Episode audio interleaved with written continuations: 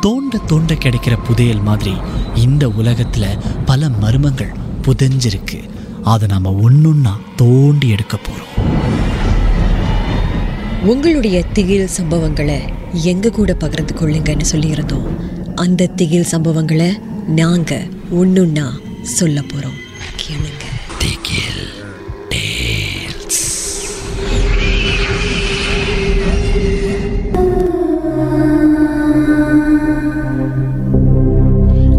அடுத்து திகில் டேல்ஸ் அங்கத்தில் அரவிந்துடைய கதையை நாம் கேட்க போகிறோம் இதோ.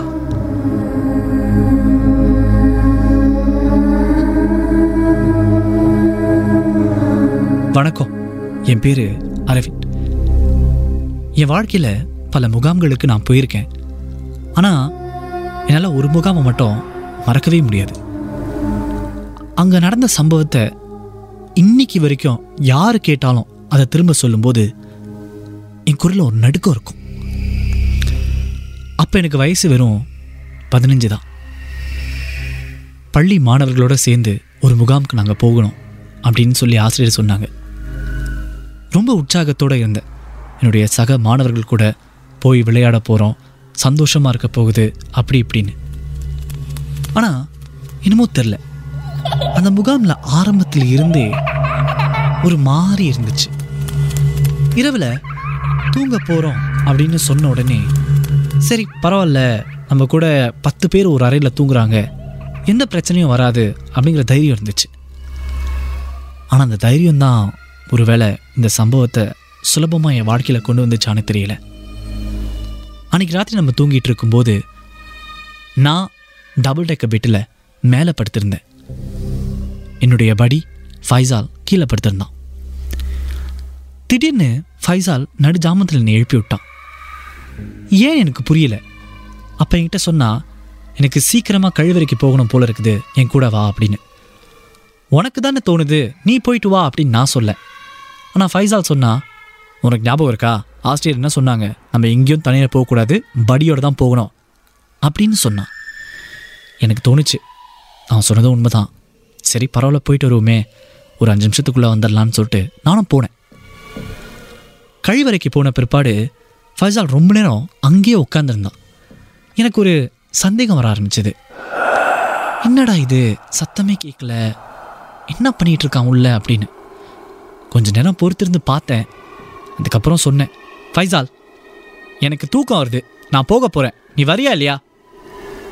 அவங்கிட்டேருந்து எந்த சத்தமும் வரல. எனக்கு சந்தேகம் வந்துச்சு. இந்த முறை இன்னும் சத்தமாக சொன்னேன்.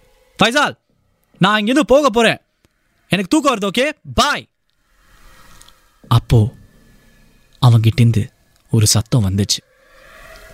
ஃபைசால் இருந்த அறையிலிருந்து கீச்சுன்னு ஒரு பெண் குரலில் எனக்கு ஒரு பதில் கிடச்சிது.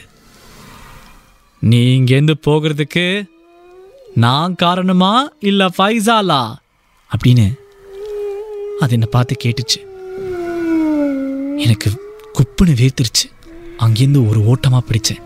நேராக போய் நாங்கள் படுத்திருந்த அறைக்குள்ளே பார்த்தேன். அந்த சம்பவம் இப்போ நினச்சாலும் எனக்கு பயத்தை கொடுக்குது.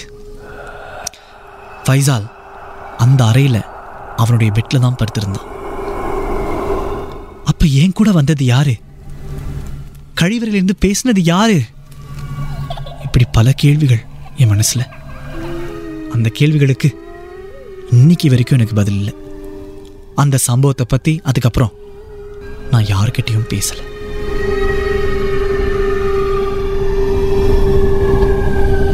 நிஜத்தில் சில விஷயங்கள் நமக்கு நடக்கும். ஆனால் அப்போ கூட அதை நம்ம மற்றவர்கள்கிட்ட சொல்லும்போது அவங்க நம்ப மாட்டாங்க. நம்ம போய் சொல்கிறோம் இது ஓ பிராந்த பிரம்ம அப்படின்னு சொல்லிடுவாங்க ஆனா நமக்கு நடந்தது நமக்கு மட்டும்தான் தெரியும். அடுத்த பாகம் வந்துக்கிட்டே இருக்கு. யாருடைய கதைன்னு பொறுத்திருந்து கேட்போம்.